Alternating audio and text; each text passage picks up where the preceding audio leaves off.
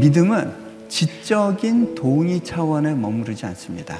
믿음은 그 이상이에요. 어느 순간부턴가 믿지 않는 가족들을 위해서 기도하게 됐는데 특별히 우리 할머니를 위해서 오래도록 기도를 했어요. 얼마 있다가 어머니와 전화 통화를 하는데 할머니가 치매에 걸리셨다. 그때 저는요, 이제 할머니의 구원은 물 건너 갔구나라고 생각했습니다. 그 당시에 저는 믿음을 가지려면 성경 공부를 해야 되고 교리에 대한 지식이 있어야 되고 지식이 쌓여서 믿음이 된다고 생각을 했어요. 그런데 할머니는 치매에 걸리셨기 때문에 이제 믿음이 들어갈 기회가 없어졌다고 생각했습니다. 그런데 어느 날 어머니가 이야기하세요. 할머니가 교회 다니기 시작했다. 네, 할머니가 가서 시키는 대로 다 하는 거지 마음속에 믿음이 들어간 건 아닐 거야 라고 생각했어요. 어느 날 어머니가 이런 이야기를 하세요. 할머니가 정말 예수님을 믿으시는 것 같다.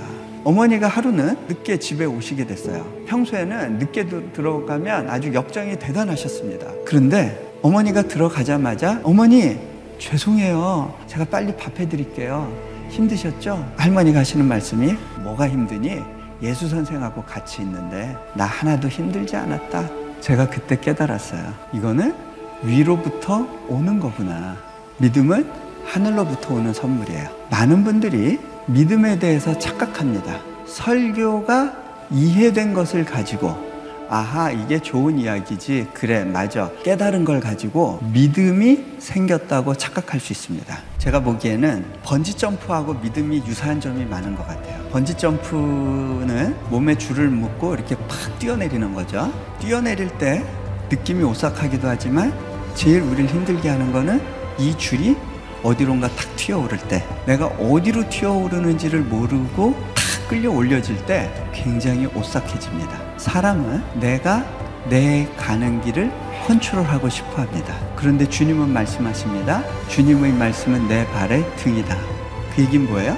하나님이 내 발걸음을 인도하신다. 다른 말로 말하면 컨트롤 해주신다는 거예요. 제가 걸어온 인생을 보면요. 저도 이런 과정을 경험하는 것 같아요. 어디까지 떨어질지 모르고 하나님께 맡기고 그냥 추락하는 순간들이 있습니다. 어디까지 떨어질지 제가 결정할 수가 없습니다. 어느 시기가 지나서 보면 제가 영적으로 뛰어내린 자리를 위에서 조망하게 됩니다. 담금질 되었다가 다시 올라오게 되면 달라진 부분들이 생겨요. 내 안에 어떤 부분들이 하나님의 다루심을 받게 됩니다. 이렇게 담금질 하시는 이유가요. 거기서 죽을 것 같은데 그분의 도우시는 손길에 의지하면서 갈 때 우리가 믿음을 얻게 돼요.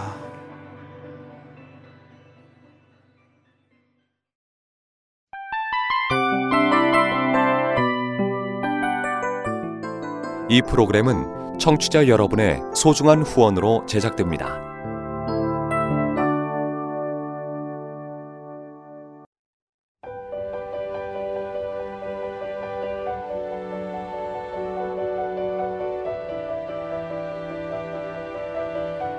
세상에는 수많은 교회들이 있지만 더 깊이 있는 말씀 강해를 찾기 위해 크기로만 교회를 선정하지 않습니다.